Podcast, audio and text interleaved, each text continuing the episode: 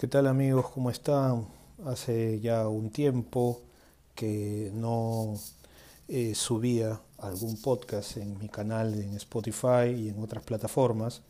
Y bueno, eh, aquí de vuelta para comentar algo, ¿no? En, eh, dictando clases la, la, vez pasada en la escuela que dirijo, bueno, dirijo dos escuelas, ¿no? Una de Gestalt y otra de psicodrama.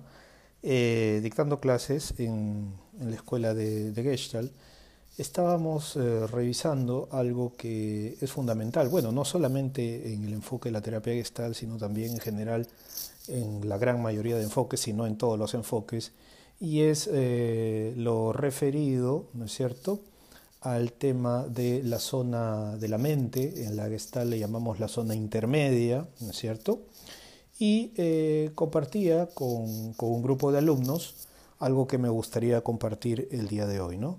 Eh, existen muchas formas y creo que ya sea que usted que me escucha en este momento sea psicólogo o no lo sea, le va a servir también bastante, eh, porque decía que hay muchas formas como de trabajar en esa zona intermedia o de la mente, ¿no?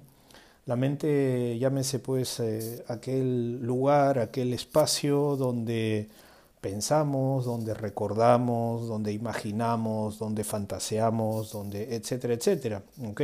Todo proceso mental, cognitivo, de recuerdo, etcétera, está por ahí. Entonces, eh, la mente puede servirnos también para crear, nos puede servir para un montón de cosas, ¿no? El tema es que eh, es cierto también de que así como la mente puede ser el cielo, eh, también puede convertirse a su vez en el infierno, ¿no? Entonces, eh, hay muchas formas de trabajar ahí. En este podcast solamente quiero mencionar eh, algo que a mí me parece como muy importante, ¿no? Y que yo le he titulado las cuatro preguntas para trabajar en la zona intermedia, especialmente cuando estamos en estas épocas eh, infernales ¿no? de la mente, cuando estamos un tanto confundidos, estamos un tanto negativos quizá, estamos medio prejuiciosos, estamos un poco atrapados en nuestra cabeza, eh, como si fuera una especie pues de eh, prisión sin barrotes, ¿no?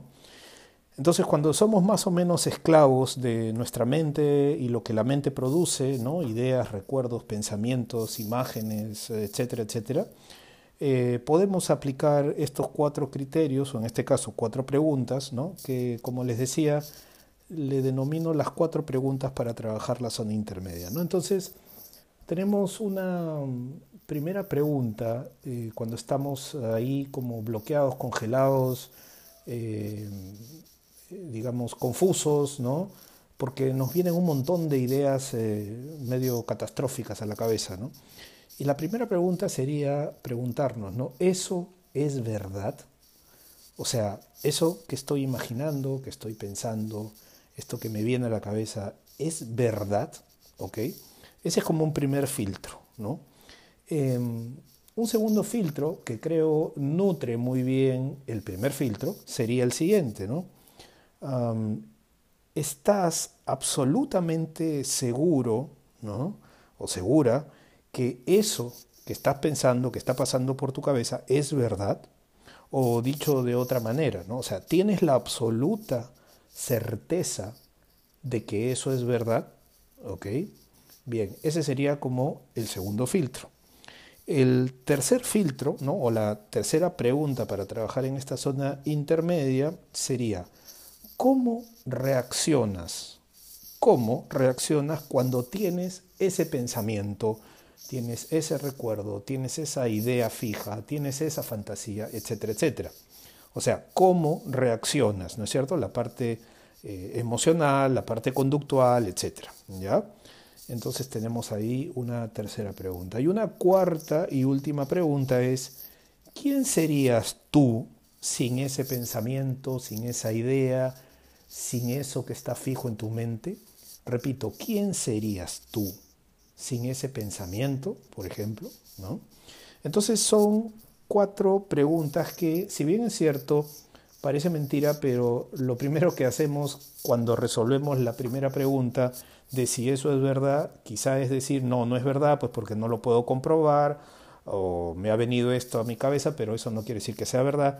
Sin embargo, más allá que eso para ti pueda ser muy fácil de resolver en una primera pregunta, yo siempre recomiendo que pasen por la segunda, que pasen por la tercera y que pasen por la cuarta pregunta, dándole solución y o desarrollo a estas cuatro. ¿Ok?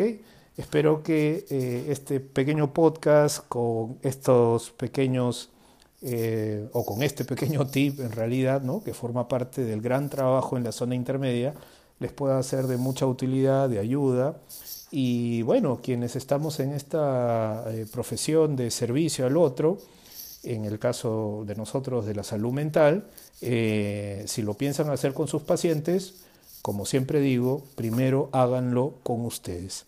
Muy bien, estimados amigos, eh, colegas, alumnos, etcétera, los dejo y nos vemos en un siguiente podcast. Bye.